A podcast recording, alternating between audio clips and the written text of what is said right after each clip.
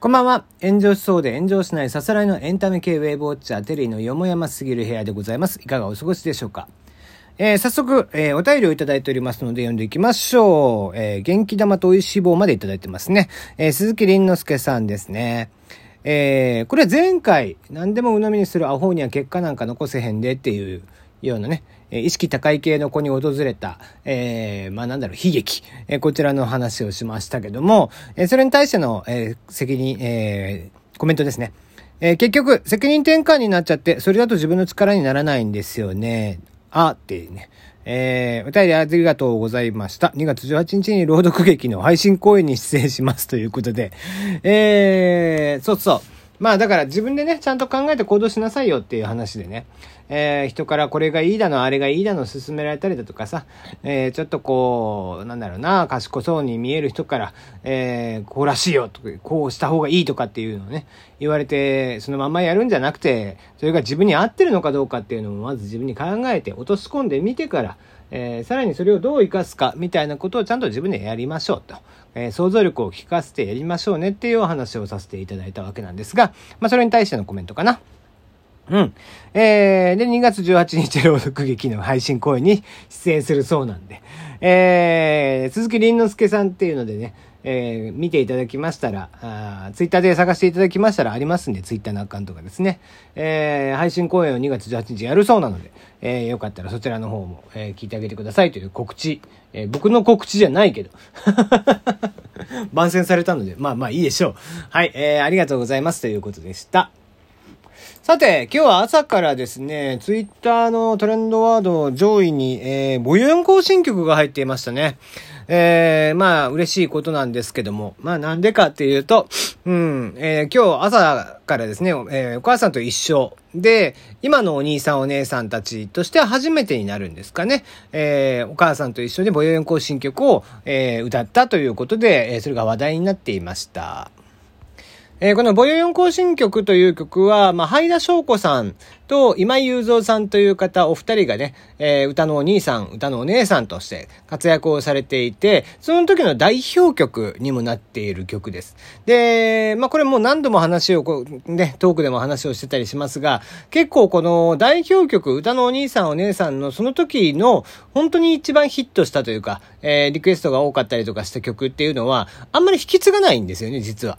なんですけども、えー、この曲に関しては、ちょいちょい、えー、歌われる時があります。で、今回は、まあ、個人的には、たん、まあ、この今井雄三兄さんという方がですね、実は去年の年末に亡くなっているんですよね。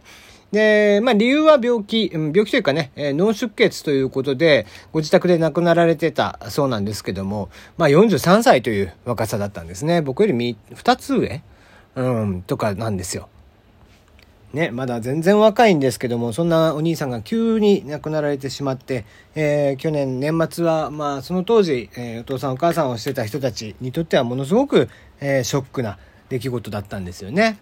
で、えー、まあ、この、ボヤン行進曲というのはさっきも言った通りちょいちょい歌われることがありまして、えー、まあ、10年前ですね、阪神大震災ではなく、関東大震災、えー、の時ね、えー、大震災の時に、東日本大震災ですね、えー、の時にですね、まあ、すぐにテレビが、まあ、一時ずっと、えー、地震の話ばっかりになって、で、その中で、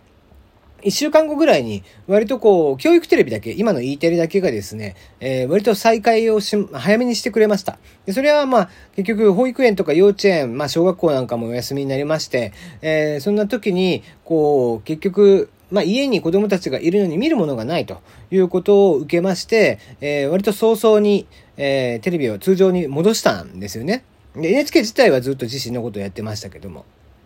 で、その結果、まあ、あの、お母さんと一緒とかも普通に放送されるようになったわけなんですが、まあ1ヶ月後ぐらいだったかな、えー、久々に子供たちが集まってという放送会の中で、えー、このボヨヨン行進曲を歌うんですよね。えー、この曲っていうのは、まあ、どんなに辛いことがあったり悲しいことがあった時にも、こう、膝に、君たちの膝にはバネがついていて、そのバネでピョーンって高く飛び上がることができるから、そんな、えー、悲しいことなんか乗り越えていきましょうっていうような歌なんですが、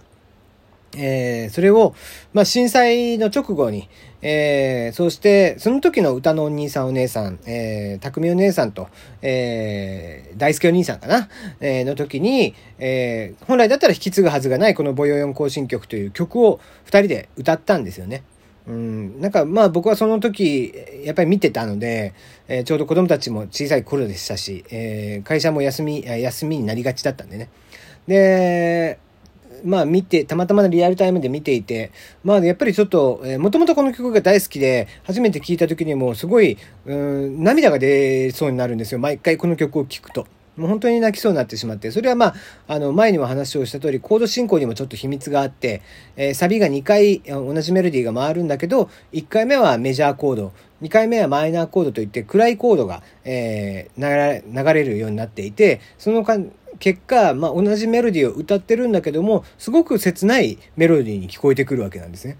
で、そういうこう、まあ音楽的なギミックもあったりとかはするんだけど、えー、それが逆にこう明るい歌詞なんだけども、こう一気にこう、なんだろうな、心を持っていかれるっていうような感じに聞こえてるんだよね。だからこう毎回毎回泣きそうになるわけなんですが。で、そんなこのボヨヨン行進曲、もともと大好きで、えー、よく泣いてしまう歌なんですが、えー、震災から1ヶ月後ぐらいの時に、え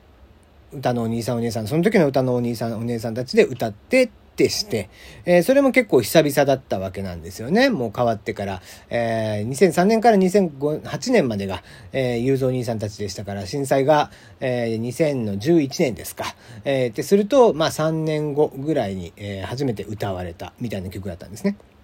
まあそっからはちょこちょこ歌ってたみたいなんですけども、で、えー、まあ今の現お兄さんお姉さんたちになってからはまた、えー、歌われてなかったようなんですけども、今回ね、えー、そして雄三兄さんが亡くなられたっていうこともあって、えー、今子供たちも出れない、えー、放送が続いていますが、え、そんな中、え、お母さんと一緒で今日、えー、現歌のお兄さんお姉さんたちで歌ってくれたということで、えー、まあそれが非常に話題になってましたね。まあ朝からなんか泣かされたというツイートも非常に見た、見ましたね、タイムライン上で。うん。えー、やっぱりこう、この曲の力というのはやっぱりすごくてね、えー、こういうなんか、えー、鬱憤が溜まっている毎日を過ごしている我々にとって、えー、早くね、この状況というのを出したいという、えー、みんなの思いみたいなのもさ、え重なったりだとか、えー、もちろん、えこれ多分ね、今日やった意味へっていうのは、あの、もう一つあると思うんですよ。えー、特に番組でも何の説明もないまま歌われていくので、えー、そこら辺のは、真意は謎ですけども、もちろんその雄三兄さんに対する、えー、追悼の意味もあると思いますし、あとは、え土曜日が阪神大震災から26年ね、えー、という日だったわけですね。で、追悼式が26日行われ、26年分のやつがね、行われたわけなんですけども、土曜日でしたね。で、土日っていうのはお母さんと一緒はないので、えー、その結果、まあ、明けて月曜日、今日が、えー、まあ、阪神大震災の時の、え悲しみとかも乗り越えていこうとかっていう意味合いもあったんじゃないかなと、まあ僕は2つの意味でね、え、今日捉えて、え、いたんですけども、まあリアタイで見れる、あの、うちにはテレビがないのでリアタイでは見れないので、えー、見てはいませんけども、えー、まあ流れたんだなっていうことがありまして、まあ今日は自分でもね、ライブ配信の中でも歌わせていただきましたけども、今日は最後にもうこれやろうというのを決めていたので、ライブ配信でも歌わせていただきましたが、やっぱりこの曲っていうのは素晴らしい曲だなと。自分で歌っててもやっぱ泣きそうになっちゃうんだよね。うん、不思議なもんでね。うん、それぐらいちょっと思い入れがあるというか、まあちょうど子供たちがちっちゃい頃でさ、うちのね、えー、今もう中3、そして小6の二人が、えー、ほんと小さい頃によく流していて、えー、何回も何回もかけて、えー、二人とも多分丸々歌え、未だに歌えるとは思いますし、えー、上上のお姉ちゃんが幼稚園を卒業するときには、えー、慰労会ではないですけども、えー、他のママ友さん、パパ友さんとかと一緒にですね、みんなで子供たち連れてカラオケに行って、謝恩会みたいなことをちっちゃくね、やって、その時にも、まあ僕がこの歌を歌うと子供たちも一緒に、こう、振り付けをしてくれて、みんなで一緒に踊ってくれるというようなことも、まあ僕の中ではあったりだとかね。そういう思い出もある曲ではございますので、えー、まあまあ、えー、ぜひね、この曲聴いていただきたいなと思います。で、えっ、ー、と、まあ、前にもちょっとご説明をしているんですけども、えー、去年ね、こう、まあ、震災じゃねえや、コロナ禍になって、みんなで、こう、大変な時期、ステイホームで、えー、家にいながらできることがないかということで、前の、えー、体操のお兄さんが、よしお兄さんがですね、えー、いろんな歌のお兄さん、お姉さん、体操のお兄さん、お姉さんたちに声をかけまして、えー、歴代の方々でみんなで母用行進曲を歌うというのをやっています。なので、えー、そちら You YouTube に母用行進曲というので上がっていますので、ぜひ、えー、こちらを聴いていただければいいかなと思っております。生前の、えー、雄三兄さんも映っておりますので、